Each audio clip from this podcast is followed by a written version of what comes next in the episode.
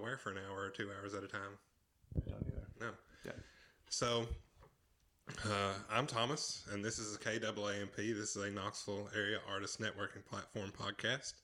And uh, I'm running around town today on Kingston Pike here with someone that uh, I have very little clue, but was recommended to by someone's opinion that I respect quite a bit. So here I am. Friend, will you introduce yourself?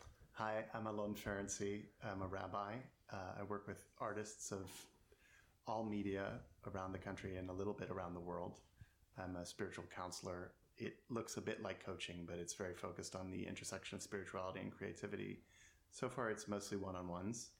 And I've also gathered people for workshops, and we've discussed potential retreats in the future as well.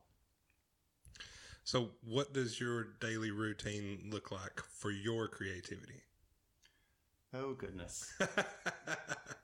oh goodness. I I had actually a client I almost met with this morning but had to postpone for a child related issue said to me early in the process, so what's something very similar, what's your art?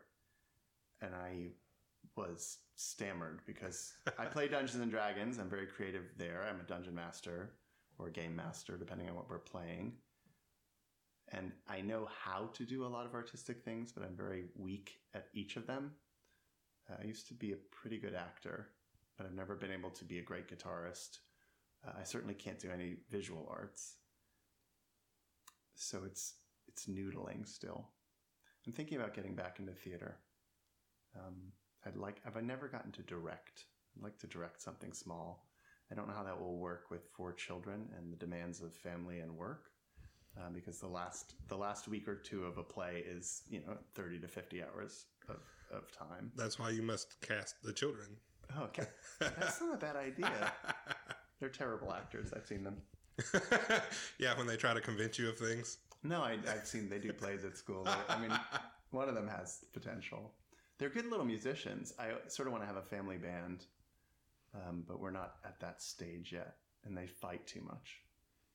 You know about the beat and stuff like that. um, but I, I don't know. I'm I'm looking into ways to be more expressive. I I was pretty continually in my adulthood a writer, a lot of essay and nonfiction, and I've started some sketches for some fiction, science fiction work. Um, like I said, I'd like to get back into theater, but in terms of process daily, yeah, that's that's more the focus of the question. Great question, because I feel like a hypocrite because I would not allow my clients to do this. My practice is very haphazard. I would really push them into having something more consistent and accountable. I meditate periodically and lead meditations. I do the morning pages that Julia Cameron recommends in The Artist's Way, but instead of doing them daily, I do them weekly. And instead of a weekly artist date, I do that monthly. I do some work to prepare for games that I'm leading. I should be doing, mm, should is a word I try not to use. I, I could be doing more writing. And I'm doing a presentation soon, so I'm writing for that, and that'll probably turn into rudiments of an article that I could publish, or at least consider. What else do I do as sort of an arts practice? And so much, so much of my creativity is devoted to the work rather than my own production of art. Um, and I think that's intention. As that client pointed out, like I, to be authentic and to be part of the mix of what I'm doing with people, I should be following my own advice and having authentic practices. But I do some of what I advise, which is like going for walks without my phone, meditating, doing things that seem aimless or playful until they aren't.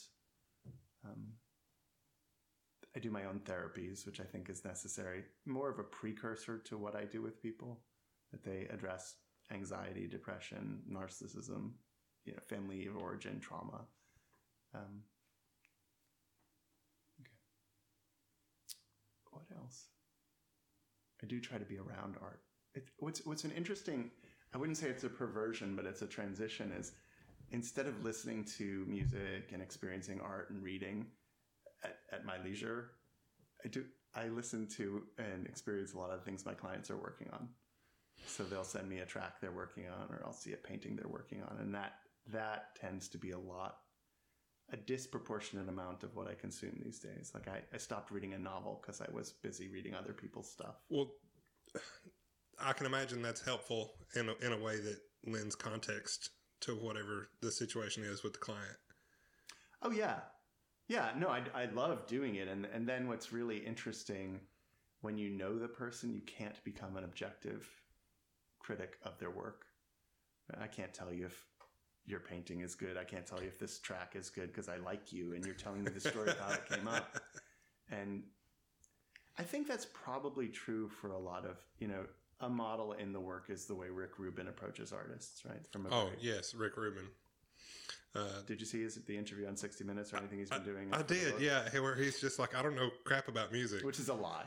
He was in a band. He right. was in a punk band in the 70s. Uh, he he knows how to play music, but his his attitude towards uh, shepherding artists mm-hmm. deeper into whatever it is they choose to be working on, I think, is an excellent um, place to come at things with because he gets hired to work with, not work for, I would imagine. So, yeah, I, I so I had it was extremely, extremely sweet. There's an 80 something German woman in my congregation. I'm a former pulpit rabbi. And Monday morning, I guess it was about a month ago, she sends me a text. She said, I saw Rick Rubin on 60 Minutes. She misspelled his name in this adorable way. and, and I finally understood what you're working on. Because when I left the congregation, a lot of the people of a certain generation couldn't fathom why a rabbi would do what I'm doing. And she said, Oh, that's what you're doing. I said, Yeah, except he's fabulously successful and wealthy. but yes, it is very much asking the artist what they're trying to achieve. And I think I think um, George Martin did this well with the Beatles, by all accounts. He didn't try to turn them into another band. He tried to turn the dial up on what they were. Yeah, I would agree to that statement. And I think that's why Rick Rubin works with LL Cool J, the Chicks, formerly the Dixie Chicks, Slayer. Um, he was working in the video with Oumou Sangaré, who's like this incredible African musician.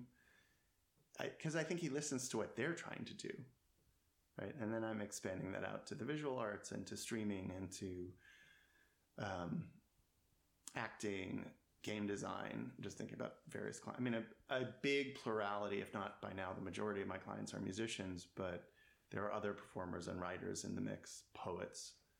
And the question is always, what are you trying to do? You know, and, and then, like I said, you lose your objectivity. I'm not, right. I'm not pitchfork anymore. I, I don't, I can't give you a rating the best I could say to a client the other day was like, I don't really like the color orange. it's an interesting so I, you know, as far as like critique, I don't have that anymore, and it's kind of fun. It's kind of fun to let all that go. Patton Oswalt talks about that, like how when he was young, he loved to tell people, you know, what you're doing sucks, and as you get older, you're like, this isn't for me. Yeah, you know, and and I think I'm thinking about a session I had yesterday what came up was like every stroke was true, right, in the painting, and that's all that matters to me, right? Because you'll know instantly when the one that isn't isn't me or well the her, the, the person creating yeah. the piece of work. I don't know if we always know. I mean, I think that's part of Rick Rubin's work too, is to tell them like this isn't you, right? You you've strayed from your path, or did you do it intentionally? Well, I know in my creative process, when I make the one wrong brushstroke, that there's a lot of subsequent brushstrokes to make it look like the right brushstroke. well, I think also there's like the saboteurs, right? That was a, a phrase a client used that I like a lot is the inner critic. And so in this particular experience I'm thinking of from another day, what screws up the brushstrokes is the inner critic telling you this should look more like Manet than you, right? Yeah, fair um, and I think there's a. I was trying to find the value to the critic. I mean, it probably helps you pick a restaurant.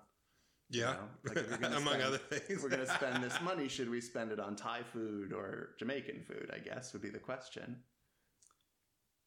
But it, and it probably helps at a certain point in the process where you have a completed beat, you have a completed poem, and you go back to it and you're like, this isn't right, right? Like this doesn't feel like what I was trying to say, or it doesn't hold true anymore or it's it's too much of a moment that wasn't really what I wanted to say or it's not prophetic or it's not honest um, But the inner critic that's, you know, your father's voice telling you you shouldn't go to art school isn't a helpful voice. no, it's it's not.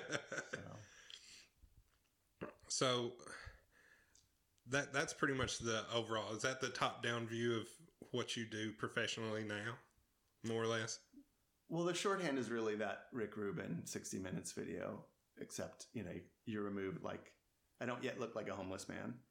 There's a there's a there was a Bill Maher thing of uh, fake Academy Awards, and it was best album produced by a band that thought they were working with Rick Rubin, but it turned out to be a homeless guy who had wandered.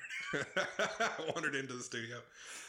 I also, you know, I I haven't gotten to the level of success where people will return my calls.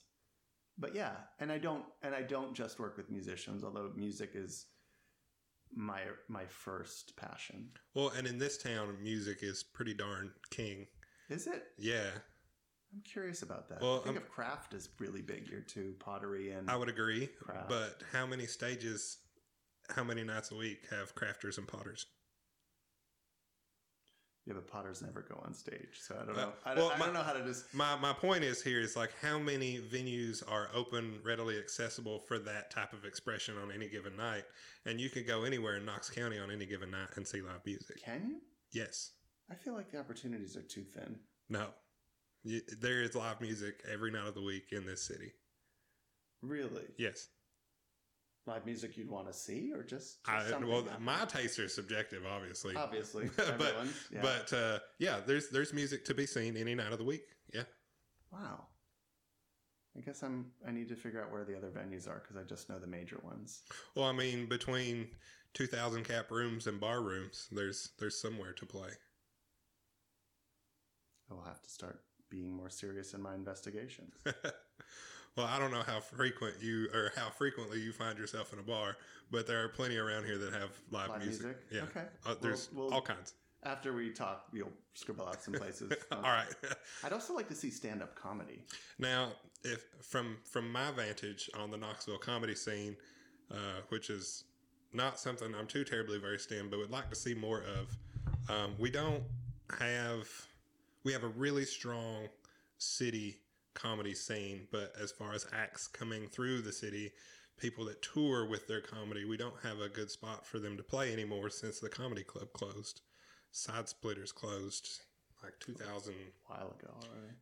or something Yeah. like that. And the building, show there, and then it's I haven't seen anything else. yeah, and, and I've seen a lot of comedians that I really like. That was, you know, nearly a national level spot. Like it, it pulled top tier talent that was Yeah. moving around the country. Yeah.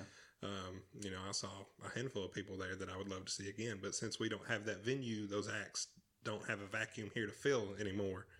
So the market here is lacking. But uh, as far as local talent, we have um, the the improv group Einstein Simplified. They do stuff at Scruffy City Hall, I think, on Monday nights or Tuesday nights. And then there are a couple other uh, venues and, and rooms around town that host live comedy. Okay, you're gonna have to give me more. I don't have the full list. Is obviously what I'm learning, and kind of embarrassed to realize like I don't. I'm so familiar with you know things happening at the Tennessee Theater and Mill and Mine and Bijou that I don't know what happens at the next sort of tier below that or above Well, that. well, the, the the bar rooms and the and the you know 500 cap spots are generally where you're going to find a lot of your comedy. Yeah. Okay. Um, Are there websites that that track it? Um, can- I'm not sure, but WUTK does a really good job of keeping up with all these that's kind what of I would need events. to know. Okay. Um, they just they just announced a new newsletter, Knox Buzz, Oh, I'll do something that. like that. Yeah, they that just announced a new a new, and I'm and I'm particularly interested in this particular newsletter because in the ad to subscribe to it, they were talking about art openings and gallery showings, and specifically more culture events too. Oh, that's what I need to be signed So up that's- for. that's- okay. Good. That's what I need to get into. You have to edit this stuff out. I don't need to have the parts where I'm like, oh yeah, Oh no! Well, okay. So about that, um, I generally try to edit these conversations as little as possible because I, I feel as if the flow of conversation gets ruined when you chop it up a lot. I totally agree. and I totally agree. I, I just I don't enjoy listening to that. do you think people will enjoy listening to us talk about what what where I should go to what website I should go to? Well, I if they don't enjoy it, they can tell me, and then I may or may not disregard that. okay. Uh, but I will urge them to voice their opinions either way. Okay. But uh, yeah, I just I don't like a chopped up conversation. I don't like a lot of interjected sound bites. I just I- like the flow of a conversation. Like a forty-five to ninety-minute conversation has its own air to it, and Yeah. they they ebb and they flow in ways that I find really comfortable and entertaining. So that Okay. that's the window I really try to hit. Okay. Um, you know, I'll I'll cut stuff off the front or off the back, but generally anything in the middle, I try not to mess with. Just you know, as it's an authentic authenticity thing for me, Mhm. and it's it's a time and energy devotion thing on the back end too, and um, this particular workflow with how I present this media is the healthiest way for me to present this media without sinking too much time or mental capital into it. Plus, it's how I like to consume media like this, so it balances out.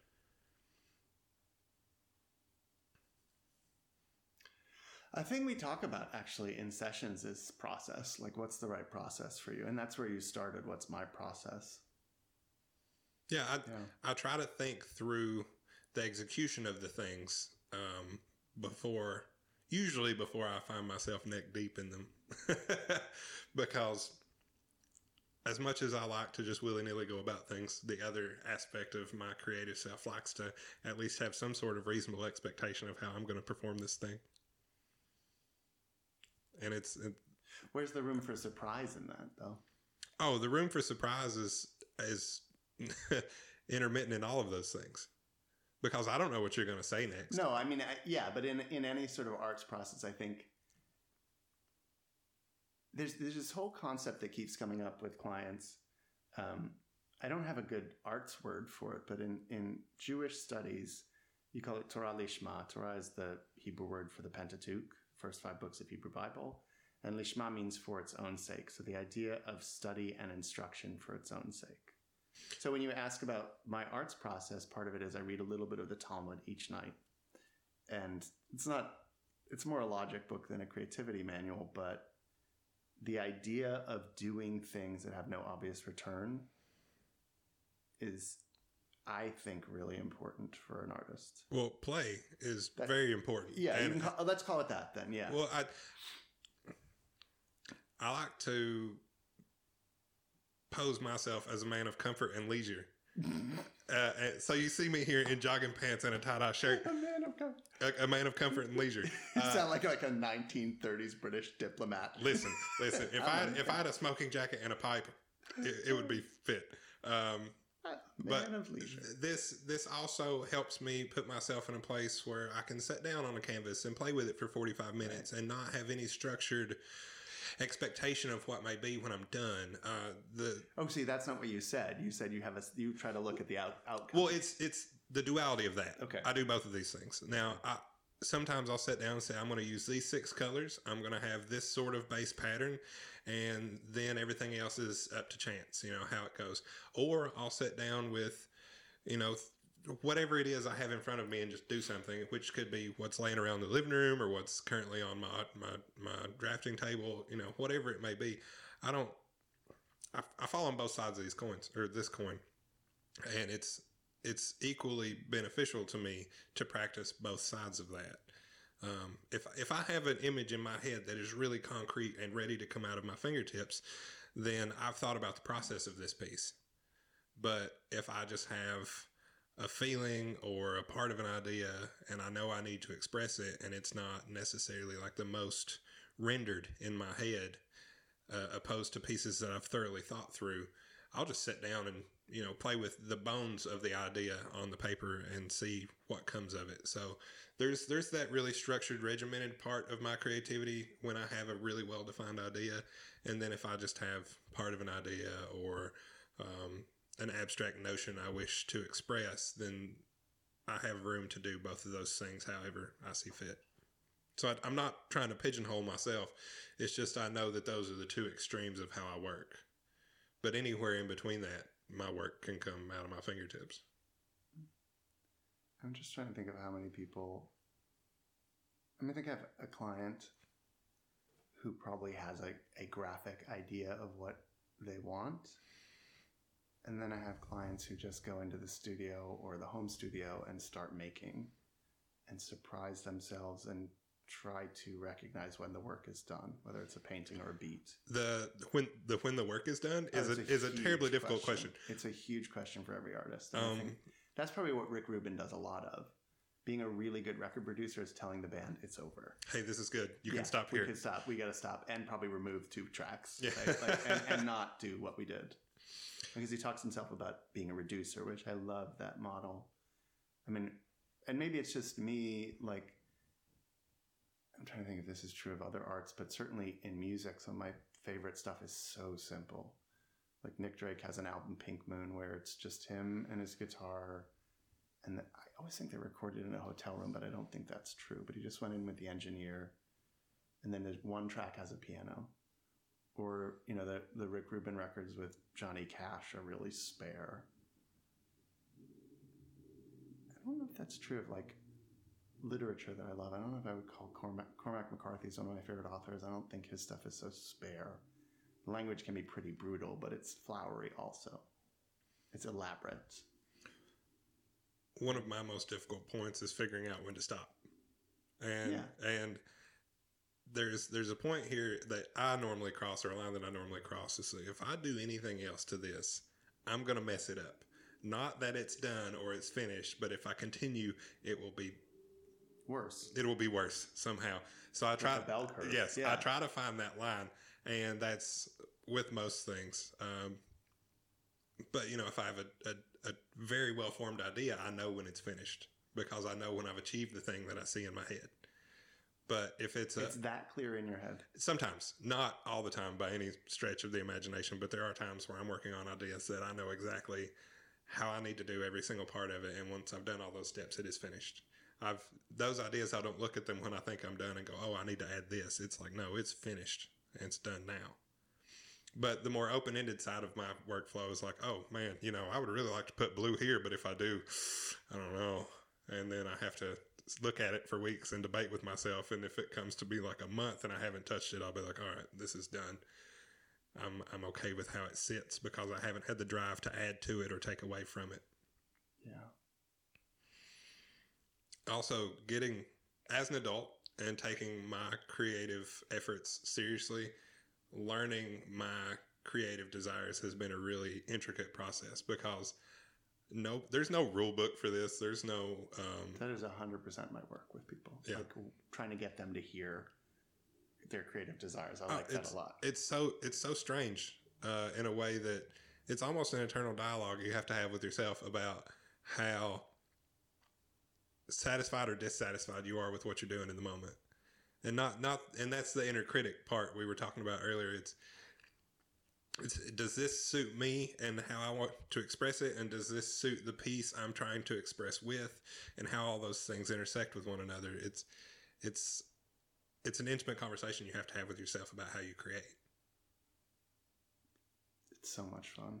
Oh God, I love it. That's why I still make art every So day. right? I um since I started doing this, I've been having trouble sleeping, and only for the best reasons. That I keep, I'll be at, at night thinking about something that happened or I Oh, want yeah. to do. your your brain is wide awake with the the wonderful things you deeply have done or are coming. Yeah. Yeah, and every couple of weeks I call my prescriber and say, I think I need to take less Prozac so I can sleep. That's a good thing. It sounds It's like. been amazing. It's been amazing to be around these.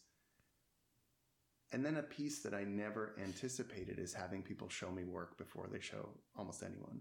Not not the vanity of it being before they show, but work in its genesis when it's not even good. Like, and that's not the question, but it's just to explain to me like, here's something I'm really excited about or not excited about. I think this sucks. I think this is really exciting. But I'm working on it. why- Right. And I wanted to share this with you. And then I get to ask them, like, what were you thinking about when you did it? And how long did it take you? And why? And what was the process? And did that feel right to you?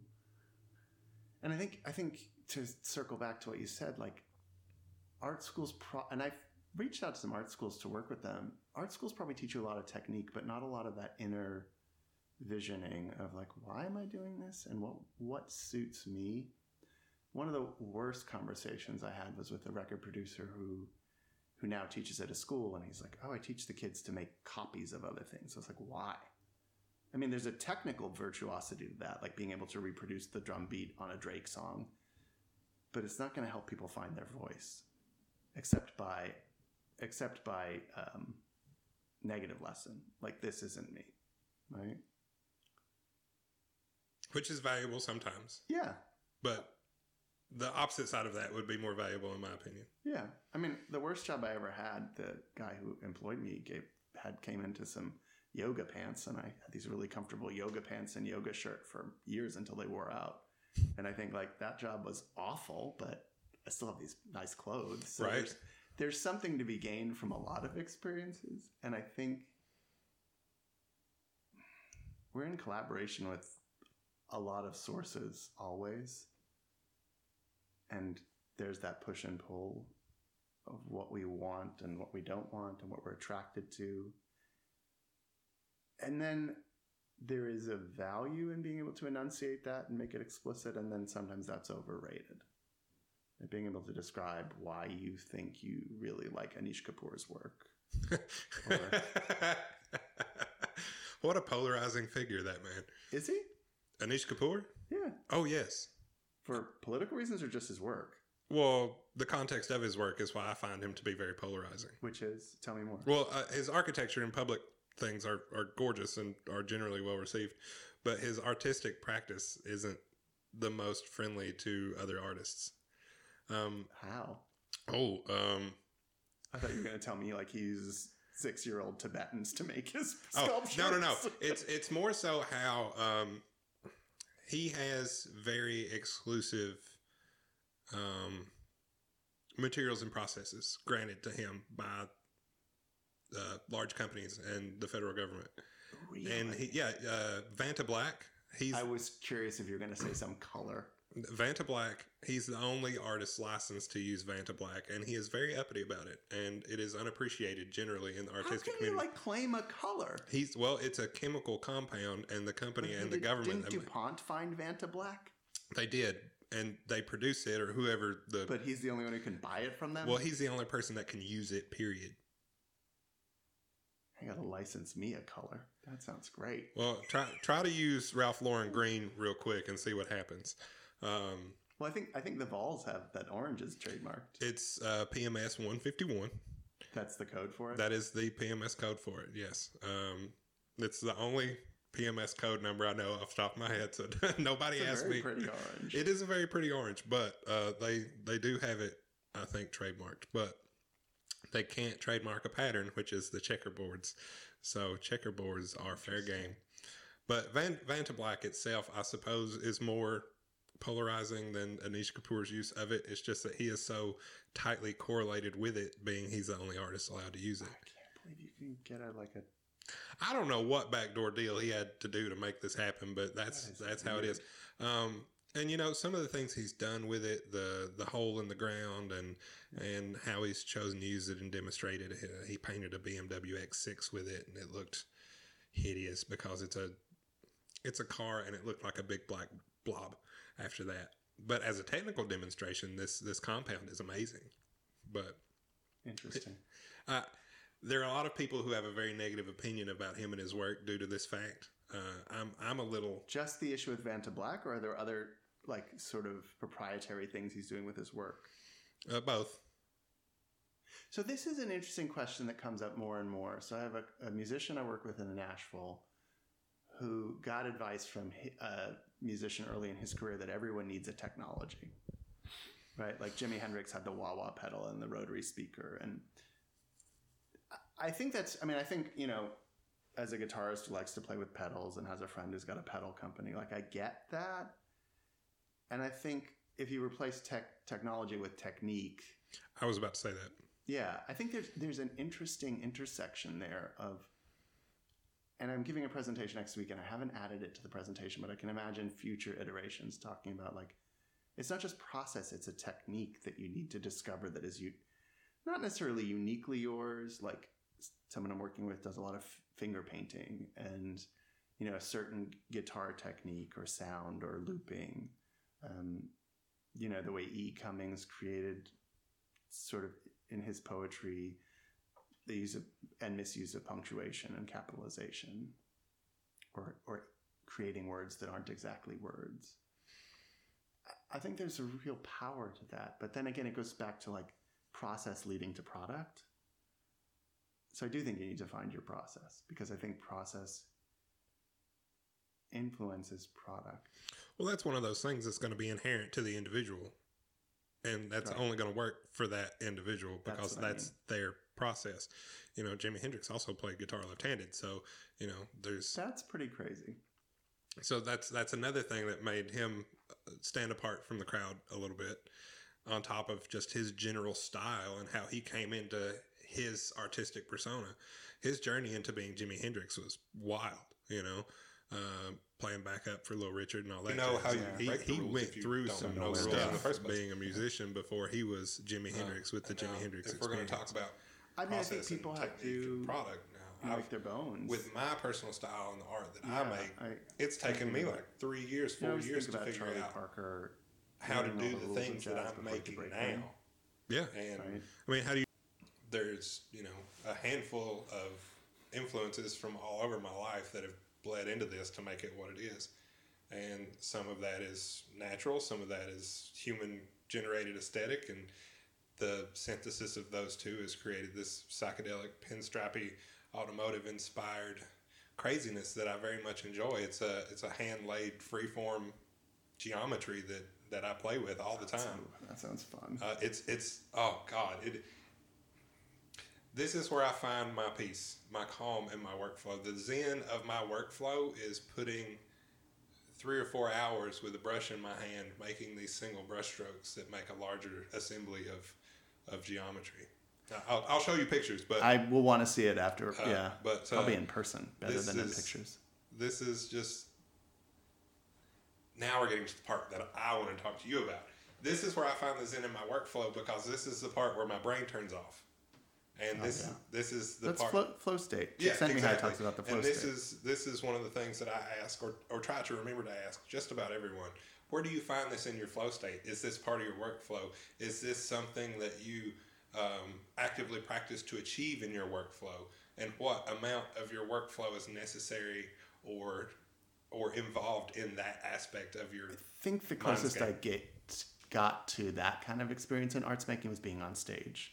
Which makes total sense. Right, because you can't think of anything but what your next line is and what Right. this person's going to say and You're reacting in the to it. moment. Yeah, but I think I'm I'm noticing as you're talking, and I keep you you started by asking me about my process, and I realized what is my technology is scripture, is holy is sacred text. Like, you know, when I create meditations, it's based around ideas of sacred text. It's a ba- based around use and misuse of sacred text.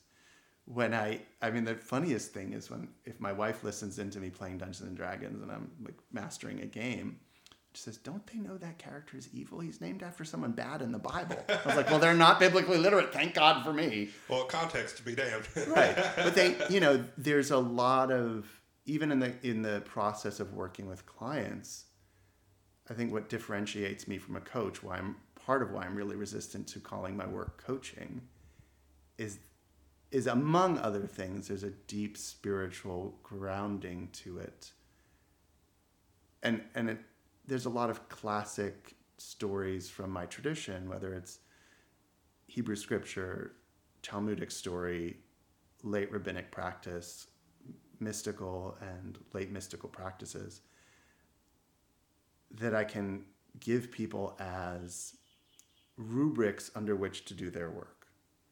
There's a story. Um, it's kind of funny because it's it's really hackneyed in Jewish circles, but you can take this really hackneyed thing and and repurpose it and reshare it, and people think, find it very helpful. Which is there's a rabbi, I guess about 200 years ago, Zusha of Hanipol. And a famous quote of his is that uh, when, they, when he gets to heaven, they won't ask him why he wasn't Moses. Ask- well, the, but the punchline is they'll ask him why he wasn't Zusha. Right? Why he wasn't himself. Yes. And I think that's, I mean, that's the artist's struggle, right? Like, you're not supposed to be Pollock. You're supposed to be yourself. Right. You're not supposed to sound like the Beatles. You're supposed to sound like yourself. You know, and and then also, I mean, I think I'm really enjoying Rick Rubin's new book, The Act, The Creative Act. And I, I struggle with this diversity among the people I work with. So there are authors, poets, novelists, uh, a streamer who are essentially working alone. And then there are people in a band, there are people on stage, right, who are working in a crew.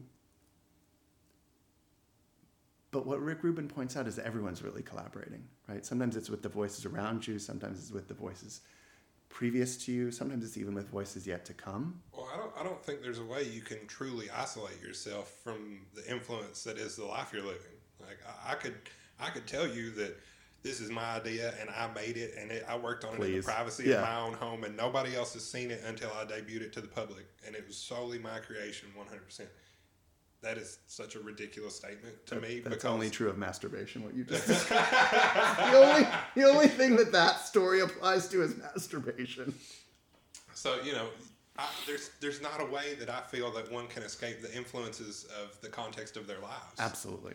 And no matter what, it might not be an active or knowing collaboration, but the fact that you went on a run this morning and had to turn around because the water was taking over the path was a forced collaboration Just- between you and Mother Nature. Just just to clarify, I was on a bike. I can't run anymore. My hips are too old. Clarification, I cannot run anymore. but uh, example stands, and you Yeah. know you were forced to comply with this circumstance, and life is a lot like that. Like I recently was in a car accident, had to acquire a different car, so that was a circumstance that I was forced to comply with, and sometimes you, most of the time, you just cannot escape those overarching bits of context in a person's life.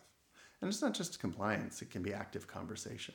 Right. I mean, there can be a back and forth with these things. You have to interact with them, whether it's one directional or bi-directional. You know. You know, I'm gonna I'm gonna push into a metaphor. Go, please. So the Talmud, I really struggle with. So there's this process where you can read. The Talmud is about 2,000 folio pages, which means front and back pages. And there's an idea called daf yomi, which means daily page. And if you read a page a day, which takes 20, 30 minutes, depending on how carefully you read it, sometimes 10, you can complete the whole book in a little over seven years. So I'm about two fifths the way through. And what's fun that I didn't pick up in seminary is what the hell is this book? like, what is the nature of Was this Was that because book? it was presented to you in such a manner? Yeah, they present allowed- it. They present it like it's the You- foundations you of Jewish practice. Explore it, or you Exa- yes, because you or- were here. or- here's the thing, Right. And you read it through and you're like, is this a recipe book? Is it a storybook? I mean, most of it is a logic book. It's about how to think. Like it's a, it's an instruction manual for how to think about things. I went to I rejoined the hospital ethics committee at UT, and I was like, this is like a Talmud discussion. Like people bring up these unusual cases and try to think about how to connect them ethically and legally to other cases and to other principles. What principles are they illustrating? Which is a lot of Talmud, but it's also this dialogue, or dialogue implies too. It's a conversation among dozens of sages and previous traditions and people who didn't even live at the same time or in the same country. And the work of what we call the redactor, which is the editor, in gathering those sources and making them appear in conversation together is very interesting as a model for artists because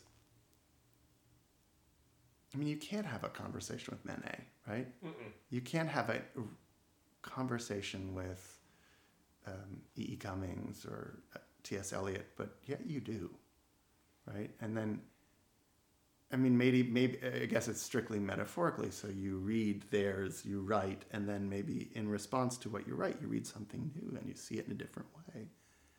So maybe we are all in this timeless conversation and collaboration. And it's a very weird book, the Talmud, and it's a very you know I said about this idea of like study Torah lishma, this idea of like doing things that are inherently or seemingly unproductive. It leads to, and you called it play, which it is. There's a form of play. There's a, um, a philosophy work, I think it's called The Grasshopper, and it's about defining play, and the definition is something along the lines of arbitrary imposition of rules that make it more difficult. I like that. I like, like that you, know, if you could run a race and just shoot the guy next to you with a gun, like then you would win. win, right? You've been very easily. You could walk, but you've imposed rules that you have to run on this straight course and you can't take shortcuts and you can't trip the other guy. Darn. I know. I'll never be a good runner. Um, but I think that's like such a cool. I've just been starting to think about it as using the Talmud as a framework to help artists. And I'm not clear how it works because the Talmud is so much a logic piece, and we usually think of like logic and creativity as at odds with each other. Although I don't think they have to be. I think bureauc- bureau- bureaucracy is at odds with I, creativity. yes, I was about to finish that sentence for you. I was, bureaucracy is definitely at odds with creativity. Mm-hmm. I mean, I was that was the piece that what I found suffocating was working at a nonprofit was the bureaucracy of it all. Well, there's so much inherent structure to something like that. It's hard to find the place mm-hmm. where you have room to play because everything is so regimented that we have this form for this and this is the action you take with this piece of paper and if you need to get this done you talk to And these people in this way yes uh, there's there's no room for taking chances in a lot of these uh, Yeah. organizational styles which for business sometimes is you know puts you in a hole as far as running things in general if you don't have room to take risks then you're pigeonholed What's also fascinating, you mentioned business and starting my own business, is like, it's not fear, but it's real clarity of decision. So, right behind you is a label maker. It took me weeks to decide if I wanted to spend $60 on a label maker for my files. right And I was scribbling on, you know, old stickers with, with a Sharpie, and the stickers were falling off, and I was like, I need a label maker. and it took you weeks to finally have a clear defined thought that i need to purchase this Well, I mean, for one thing, I'm on a shoestring budget still. So, you know, Rick Rubin doesn't think about buying a label maker Right, probably. yeah. But it was fun. Like, do how much do I really need this? And how much is it going to contribute to my function? and you had time to weigh those options Yeah. yeah and that's a luxury all by itself Yeah. I mean, that luxury is provided by my wife having a job, right? And our mortgage being very modest. And our, you know, but luxury nonetheless Yeah. Yeah. I mean, I think artists need to be cognizant of privilege within the arts too, right? Like there's there is a disproportionate number of successful artists who come from white affluent backgrounds. But like it it requires a lot of preparation and training to become fruitful. And not everyone has that option. You know, I have a, a black single mother client who doesn't have a spouse who's a banker. She's the banker. right She has to work at a bank and then come home and make her art and feed the kids. Right? There's there's luxury to affluence that allows for arts making, but also takes the heat off of it. Like, like you, Yeah. if I didn't have to, there was something fun about the heat of making a decision for a sixty dollar label maker. The tension, the kind of tightrope of it. Even it's really ridiculous to call making that decision a tightrope, but well it, it is impossible for anyone but you to know the context and the tension of making this decision but the fact that you had the luxury of time and the ability to enjoy making that decision makes the process and the end result worth it in my opinion Yeah. Well, I think f- I think it had been a long time that I hadn't taken serious risk.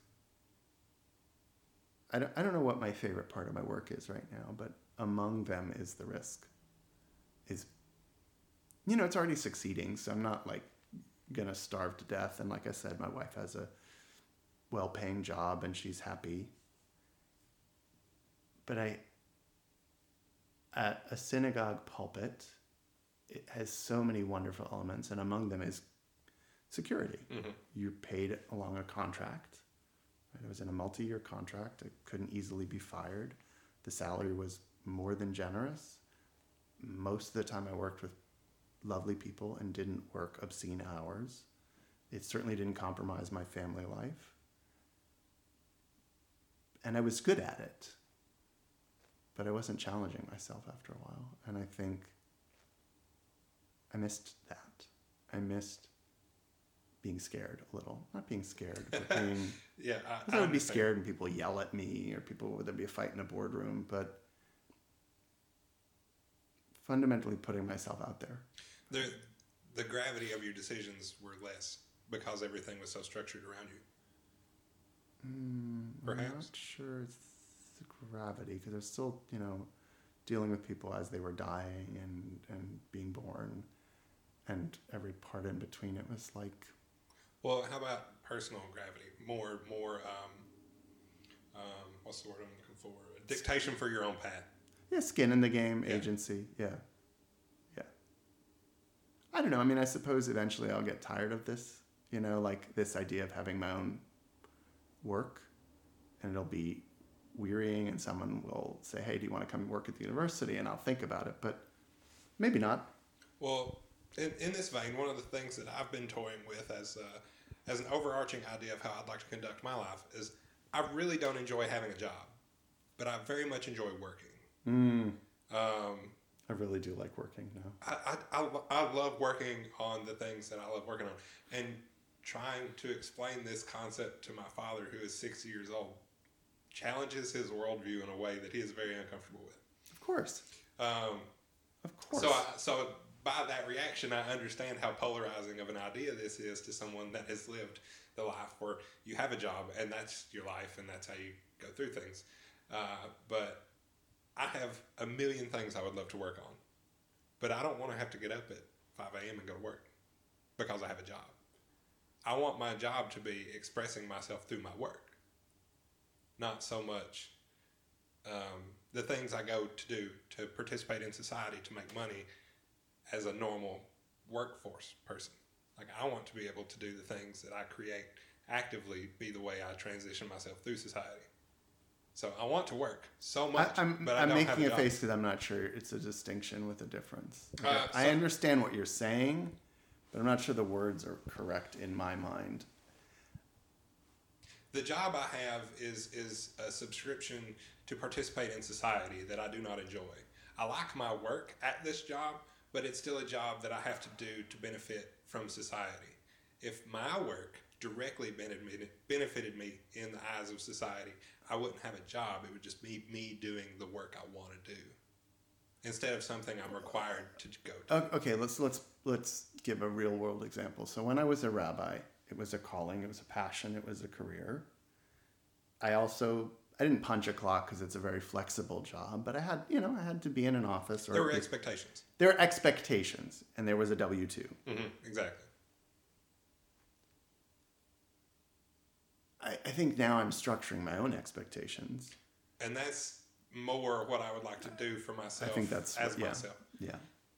And I think also, you know, so we started talking about Rick Rubin and the 60 Minutes interview and his work in promoting the new book. And when I first saw that, I thought there was like lust over, you know, oh, he's wealthy and he gets to work with famous people. And I would like all those things. But really, at the end of the day, I want to do more work. Because when I am engaging with a client and see myself helping them transform their artistic process and product, I can go from a really lousy day to a really great day in Oh, an yeah. hour. Like- I, I, I believe that 100%.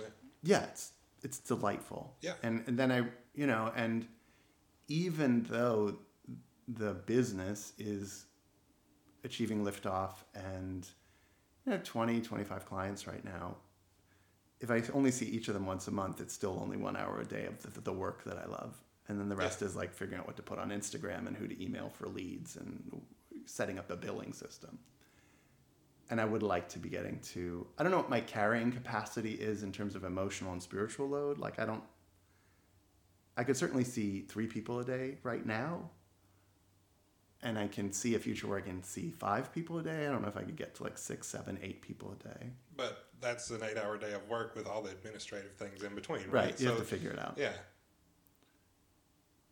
But and there's a part of me, and maybe this is just willful naivete, that thinks the money will follow.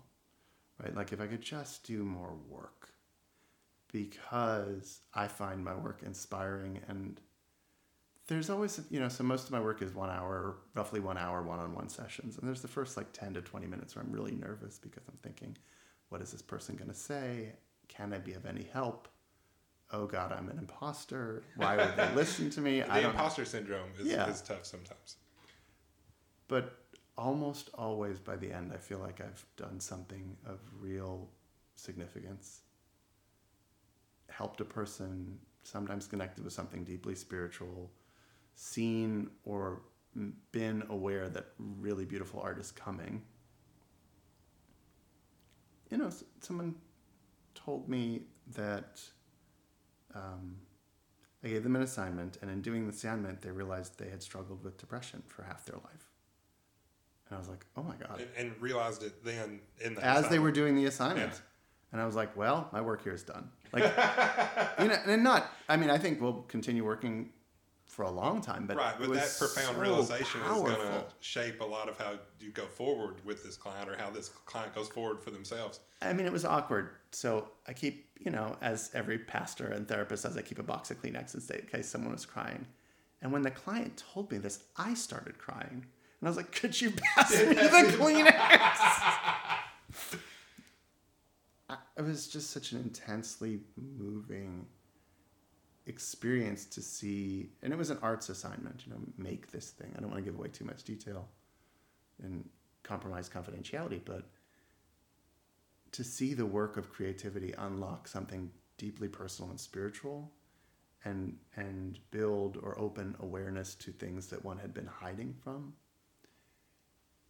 and then to see the possibility when i think of artists whom i've adored like the one i always come back to is michael k williams the actor you know who whose lives were and art was about metabolizing darkness and sometimes they were swallowed by it and then to realize as i would have hoped that i can help those artists stay on the safe side of the darkness um, my nine-year-old got me into Juice WRLD uh, do you know Juice WRLD I, I'm aware of Juice WRLD. Yes. and you know i wouldn't say he's like in my top 20 favorite artists of all time but i get why my nine-year-old loves him and i think he's great. And thinking about him dying young when there was so much wor- more work within him and so much more work that would be save and salve a child like my own or the artists who saved me and the rabbis who saved me when i was 14 right? You know to go to the well of certain artists and for me it was rush. It's like hard to talk being a being a rush fan marvel comics reader and d&d player it only gets it gets easier to describe each year but it's still kind of you still have that like 1980s fear of kids picking on you because you like those things. Um, you know like listening to their music i was like oh these guys get something right? They they can put into words a feeling or not into words into music a feeling that i'm having that i thought i was alone in having. And now i see that when i read certain psalms or experience certain works of art like you know uh, the one i keep coming back to is the end of blade runner rutger hauer's you know Uh, very familiar. so you know that's improvised Yeah. like, that's not in the script yeah. and that talk, what I think about art doing is expressing things that don't exactly have words. When Rutger Hauer has that story about Tears in the Rain and all the things he's seen as a replicant, is that nostalgia or grief? It doesn't. It doesn't have You, an you can't tell right. you You can't. can't name that emotion, but you know what it is. because You- we've all experienced Right. it. And does that make him alive? Oh yeah, I mean it does. It, that I've never thought about that. That's the point, isn't Right, it? yeah. The point is he's just as alive as the rest of us. Like he comes to the end of his life, and has these sadnesses and regrets and nostalgia and grief and all these too many words to put into one. But you know, in that two minute scene, Well, and, and it's because I don't like that movie, but I love that scene. Well, the overarching opinion of the movie in society, we all know. But I think uh, abbreviating the damages those aspects of human experience do to a psyche in such a way, because you know, in in the story, the replicants are really good up until the end, and then it all hits the fan, and then they go crazy.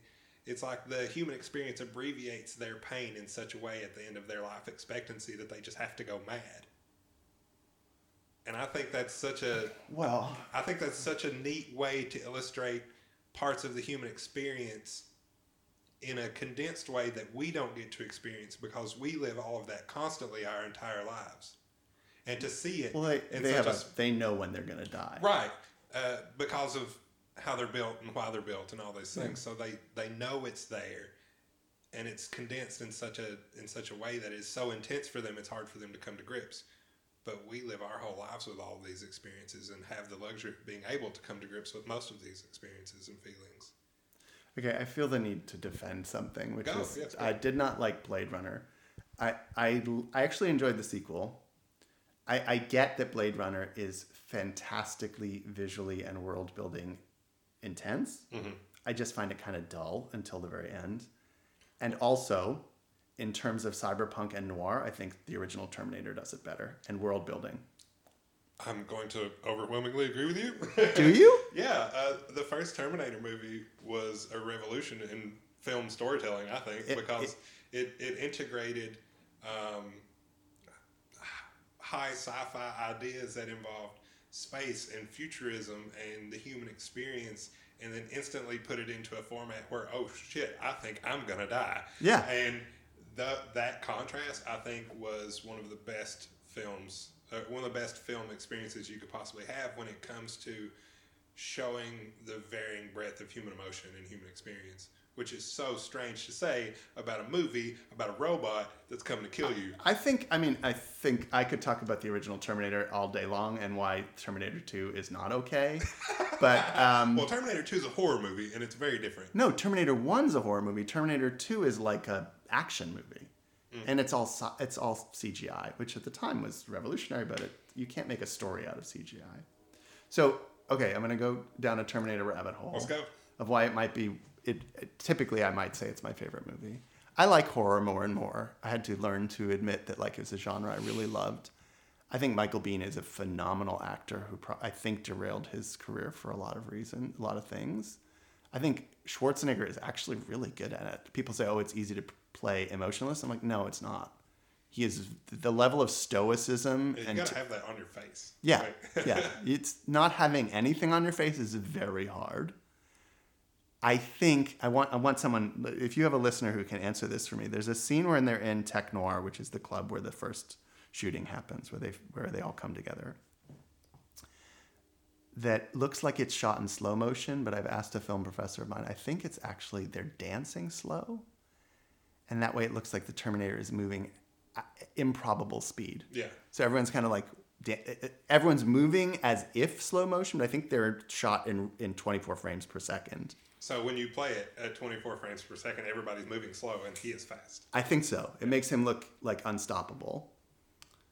And I think another movie that does this really well is the Raiders of the Lost Ark. It's the storytelling is so so tight. We're talking about like removing any fat from the bone. Yeah.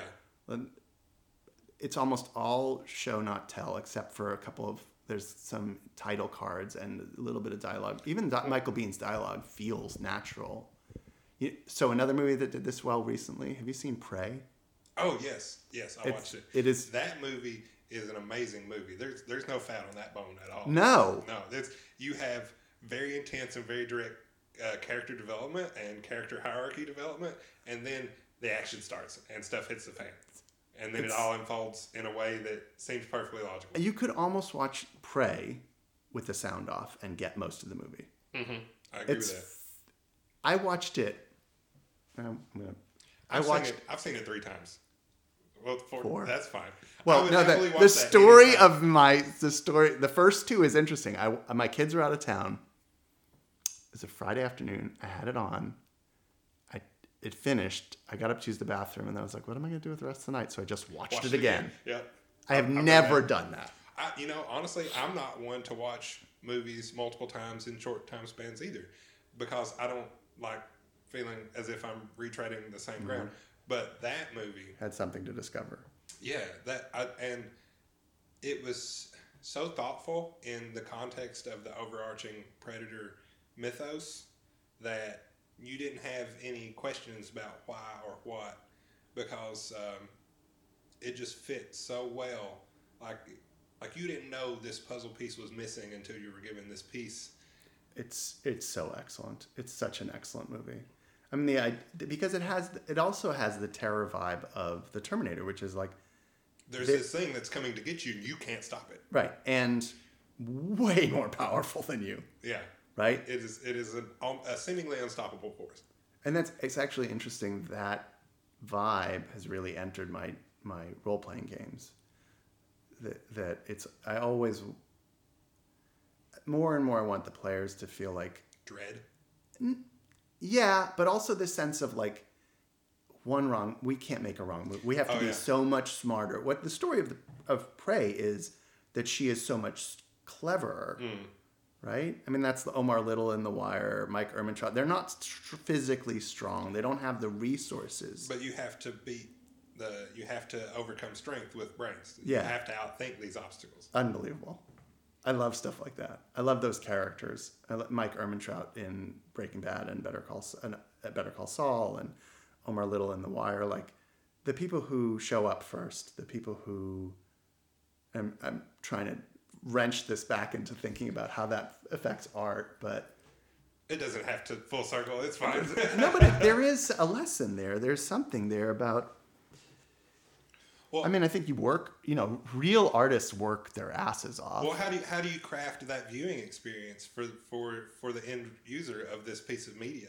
You, I, I would feel as if it's a constant collaboration between you and the crew and the writers and everyone Oh, involved. for sure. But I mean, actually, the character. Like, in what way? You know, there are these disparate elements in my life today. So there's, you know, these heroic or anti-heroic elements, like uh, I don't remember the character's name in Prey or Mike Ehrmantraut in, in Breaking Bad and uh, and Omar Little in The Wire, who are smarter and harder working than anyone else in the room there's the Talmud, which is both a book about logic and about cross linear dialogue. And then there's process. I mean, those are the things that are coming up for us today, right? I mean, I think there is something about it. Like this myth of like the tortured artist who's always drunk, like they don't make, they don't have much of a career. Like that Woody Allen's manager said about Lenny Bruce that he sinned against his talent, right? And Well, I- you, it's really easy to shoot yourself in the foot, Right. Any time. you have to I and I think it's this disgusting societal idea that artists have it easy. Like I was thinking if I met Dua Lipa, my first question would be, "What's your work day like?" Yeah, that's I an bet excellent she works really hard. Uh, yeah, she probably gets you know four to six hours of sleep and is go go go the rest of the time. Yeah. I bet she goes to sleep at 2 p.m., 2 a.m., and wakes up by 10. I don't know if she gets four to six hours of sleep, but it's not like, it's not just the two hours on stage. Well, I say four to six because that's what I get. Ugh. And if it's six, I'm lucky. At night, I usually get four and a half to five hours of sleep because about my day, when I get home from work, I don't feel as if I've spent my day doing things that I feel valuable for me. Mm-hmm. Obviously, like I'm making money and doing things that I feel good doing while I'm at work.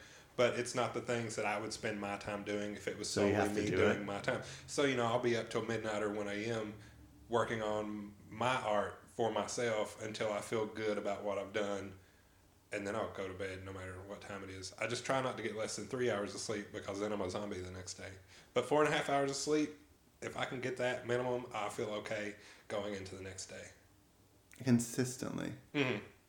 If I get less than seven consistently, I'm not a happy person. Uh, let's see. Last night, uh, last night I went to bed a little early. I was in bed at ten thirty, and I woke up at uh, seven thirty this morning. But I don't work Fridays. I work four days a week. So if my So day, you do catch up. I, I try to, but it doesn't always. Like last night, I could.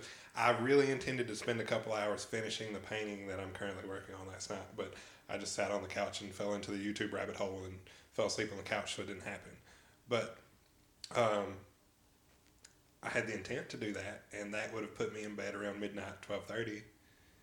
Just because getting into that groove and coming out of that groove would take that long uh, for this particular thing. I, it's not that my creative process extracts a lot amount of time out of my day. It's just that once I get in the groove, I try not to break myself out of it unless I absolutely have to. Right.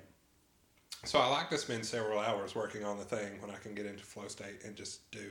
And even if it's just looking at it, thinking about what I'm going to do next, that's still an important part of the process that I try not to abbreviate.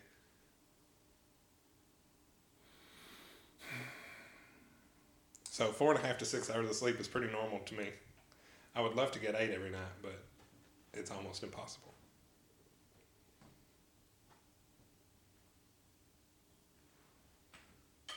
I'm having a reaction, and it's probably the rabbi's reaction to someone who could be in their care of like don't forget to take care of yourself and it Oh. sounds it sounds like it can't help but compromise you at some point Um, it does at times, but I'm mindful of that because I've been doing this for a while. I know myself really well.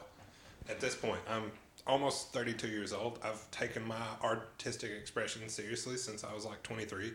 So I, I- I know myself well enough now that if I have to break my concentration and say, you need to go to bed because you got to be up at 5 a.m., I'm not, I don't want to, but I know I need to.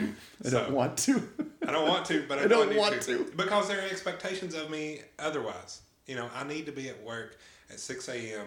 to get the printers and the plotters going, and make sure the guys that are out in the shop floor doing all the installs have all the work they need that day. Because in my job, I'm the bottleneck. So if I'm not there doing the things, making sure all those guys have everything they need, everybody's fussed at me because I'm not working hard enough. And I don't want to get fussed at for not working hard enough when those guys don't have all the work that they need. is there a way to rebalance your life so that you are doing more making and less working to use your language Um, or i think you said you called the work you called the crafting and the making the working and you had another word for the job more, more work less job i guess is what you said I would like to have more work, less job. And is there a way to rebalance at all even even fractionally I'm trying to figure out a way to do that currently, and I'm having a really difficult time with it. Um, I would very much like to be surrounded by art more in my daily life, and that's yeah and that's not my art. That's everyone's art. Art on the whole.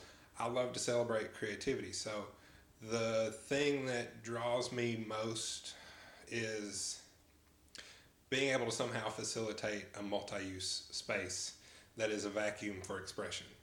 Oh That God, that sounds cool. Is this a, like a physical space or Yeah, a physical space. Um, well, right now it's a metaphor because it's not a brick and mortar space outside of my house. Now, my house is the multi-use space right now, and I'll do all my art there. I paint live out and about at shows and stuff too, but that's not what I'm trying to focus on. You know, I'll have friends come over. We'll have art days. Like you know, I have plenty of friends that play music. They'll come over and we'll we'll I'll paint. They'll play. We'll do whatever. We'll just do our things in the same space. And I would very much like to Sounds extend. like a, you should have a rabbi there. That would be fun. I have a rabbi right here. No, I mean at your at your art days. I, I would not uh, be upset about that. At I all. would love to be at one of those. Uh, that sounds fun. Well, I will give you a heads up next time. if Yes. There's something happening at my house. Yes, and then I'll tell my give my wife some excuse why I have to leave. uh, you you can handle that one. what, what day is it? Like a particular day of the week? no, it's just whenever things fall in that- yeah, But call- see, put me on the put me on the on the text for Yeah, that. having uh, having a physical space that is more accessible and more aimed at generating these types of gatherings would make would facilitate these things more often and more frequently and have a higher value in my opinion. So I would love to facilitate a space that has continuous art on display that rotates every month. And I would also love that place to be a space that puts on artists and shows art that the other established galleries around town would never want to show you. Like my, my aim for this place is to be called the Weird Gallery because this is all the stuff that nowhere else around town wants to show you because they don't see the value in it. I've had my work rejected out of damn near every val- uh, every gallery around town that I've had the balls to ask. And my art is just as valid as anyone else's to be displayed anywhere, I feel like, because it is a creative output. So the fact that I'm being gatekeeped, you know, people are playing gatekeeper or uh, saying that my work doesn't fit the aesthetic of their venue or that their wall space has a higher dollar value than my art can bring, whatever it may be, I've been told all sorts of things. I don't see why that's a valid excuse to tell me no. If you don't want it, just say no. You don't have to layer all these things on top of it. So I would like to facilitate a space where the more counterculture things are the things that are welcome and happily presented. Because I've encountered quite a difficult time showing my work around town in established places that are facilities for displaying art. Now, I've shown art in bars, I've shown art in restaurants, I've shown art all kinds of places, but not one established gallery around town that says, hey, yes, you can show your work here. I think there was a movement in France where they had to do that. I can't. I remember reading. So I would like to facilitate a venue to where that weird stuff that nobody else wants to show you, that's all we have here. I would love that. And that be also used for like live poetry was and, and that was- music and that all, was the all next other- question. Okay. Yeah, all these things, Yeah. not just not just visual art that's There's no dynamic. place here that does that. I mean, there are mixed use places like the Birdhouse is a community house, and they do all sorts of things, and you can do, you know, anything in there you want, pretty much, as long as it's publicly presentable. You know, um, but and and I've done art shows there, and I've been part of art shows there, but it's it's it's not a permanent space for those types of things, and I would like to have a permanent There's no brick one and mortar. doing that radical stuff here. Not that I've been privy to discover. Well, we got to do that. Well, that, that's that. That is what is taking up most of my. I am happy to be a focused. spiritual support for that physical work. Well, I would greatly appreciate. That. I would. That sounds fun to me. Um, I, I like radical shit. I don't like. I mean, I like all of it. I, I you know, I also like Lizzo's new album. Well, I, and, and you know, I enjoy going down to Gay Street and looking at all the art, and I, Yeah. I'm going to the Emporium Center, and it's all wonderful and valid, and it all deserves the same kind of space. But right now, I've not discovered that there's a space for the things that I want to do, and I and and in my life, when I've discovered that there is no space for the things that I want to do, I make that space. Good for you. I've always been like in It's my an inst- in a way, it's an installation space. You're talking about Yeah. doing more or less installations Yeah. that involve multimedia, words, poetry. Yeah, all, all of it. Um, Yeah. Because how, fun. how can I sit here and tell you that your creative output does not fit my space? Because if this is a space specifically crafted to showcase creativity, why would I exclude your creativity from my space that is made Well, to facilitate creativity? I, I mean, I, I don't want to be a dickhead, but it's not always gatekeeping. Sometimes it's just capacity. Which, right? Like which is fair, galleries, just by square footage of a downtown gallery. I'm thinking New York expenses. Well, don't know. not once have I been told that we don't have the space. And, and I totally understand the physical limitations of, of, of a volume, but that's never what people say. What do they say? I don't. This isn't for us. I've, I've had that a lot. Or we don't feel as if we can sell your work. Well, that's a that's a kind of we don't have the space, right? Like if we can't give the wall space to X because we can't sell it and turn it over, like there, it's a business. Well, I mean, I, and that I understand, but it, it on the receiving end of that statement, it doesn't seem very empathetic. It doesn't seem. no, I'm sure. Gal- I'm sure gallery owners aren't very empathetic. Why would they be? Uh, No, I mean, just it's not there. You know, I'm. Right. It goes to it goes to the thing I was saying about I can't be objective about my artists anymore because I'm in it for them and their work and, and helping them get it out. I don't. I tend to like it because I was part of the story, right? And maybe that's a vanity, maybe that's a subjectivity, but it's also like not what I'm here to do. And it's hard because there's stuff I hear and I'm like, oh, I don't like this. But I mean, people have said, "Hey, do you want to work with this artist?" I'm like, "Oh, I don't like that stuff at all." But, but I might well like the person. And I had I had two experiences in my life. I remember my wife started doing pottery 15ish years ago, and she starts taking a class, and uh, she I came home from a trip. She's like, "Oh, my first bowl came back." I was like, "Oh dear God, I'm gonna have to pretend I like it." And I liked it. I liked her work from. I mean, her work is legitimately really good, and it was good enough from the beginning. And I do remember seeing a band, and I was like, "Oh, this is a good band. I like these people." And they sent me their demo, and it was so like gorgeous. Just just when I opened the package they sent me, Mhm. and then I listened to it, and I was like, "Oh, they did it all right," you know. I don't know what that means, but it's all subjective, also, right? And we pretend that Pitchfork or Variety are doing these objective things, but they're not. They're just it's just a different kind of subjectivity. Well, they're they're invested in the status quo. not always. I don't know. I, maybe my point of view is a bit biased because I like the weird stuff, but I I don't like seeing people so invested in the status quo that they're scared to do something a little different. And I I don't know whether that's just me being used to doing all the different things all the time that I see not that in other institutions and people a lot. Is any of that a helpful self rationalization? Um, it helps me dictate where I put my time and energy. So perhaps, um, if I mean, in the sense of like, well, the establishment doesn't like me, so I must be doing something right. Like, is that is that an Mm, I try not to think about the establishment a lot as a whole because I, I, I really try to just take things as a case by case basis because I I don't find that my overarching opinions are very useful. uh, so so I try to look at things in a more granular nature uh, as best I can.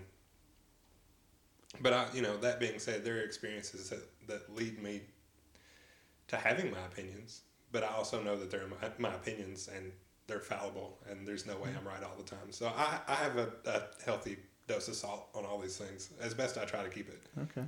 Um, yeah, go ahead. I'm running out of steam. Oh, okay, that's Yeah. Um, that being said, I, I try to take my experiences in a very granular way, and I know that one experience here does not dictate how other experiences will go. But I know in my life that uh, the experiences I've had have led me to be very comfortable with the fact that I know I must craft my own things for myself, uh, and then include other people like me to fill it out. There was a movement in, in Paris in I think the 19th century, but it might be 20th century that needed had to create its own venues. I can't think of who it was. Maybe Cezanne. They had to create their own venues. I know It does happen. I know in my life experience, the creative people that I have around me have been the most fostering to other sources of creativity. And I always work or always enjoy working with people that uh, wish to foster the same type of positive environment about places to be creative and express themselves. I, I know a lot of musicians, and musicians are always looking for places to play and practice. And sometimes they just have to make it themselves in their basement, you know, and that's just always the DIY mentality I've ever had about anything that I wish to accomplish. That's why I have 3D printers and make my own jewelry. It's why I make my own stencils and stamps and things for my art. It's why I guess I'm trying to build my own brick and mortar venue to display my art and people's art that's like mine, uh, you know, in the same counterculture, weird, just not generally what you would see at the bar in public kind of thing. And I take satisfaction in this, and I like seeing other people uh, enjoy such things. It's a rising tide raises all ships mentality because I, I don't I don't like being selfish when it comes to um, sharing creativity. I want other people to to share and behold as much as I care to share and behold. So facilitating a space for everyone to do that, the thought of that makes me really happy, and that's work I never would mind doing. Yeah. So that's that's the work I want to do. Yeah, I hear that. That's Um, but I guess we can wrap up um, on if you will tell people where to find you and, and do all the things. Uh, I'm Eclectic Cleric on most social media, and my website is www.eclecticcleric, one word, dot com. Um, my email is alon, A L O N, at eclecticcleric.com. That's all of it. All the things. Instagrams, Facebooks. Eclectic Cleric on Instagram, Facebook. I think that's what I use on Insight Timer for meditations. Uh, Twitter, which I rarely use. I do have a TikTok, Eclectic Cleric, but I've have yet to do anything with it. Oh, YouTube. I have a couple, a lot of stuff on YouTube. also. Okay. So YouTube's and most social media platforms you can find this guy and uh, find him readily accessible. Uh, I'm Thomas Zachary. This has been the newest episode of the KAANP. If you wish to support the podcast, you can buy my art at TTW underscore artworks on Instagram. You can find also all those things on Facebook. And if you would like to support the podcast in a non monetary way, you can share it, rate it, subscribe it, and uh, wonderfully put it in your friends' ear holes with consent.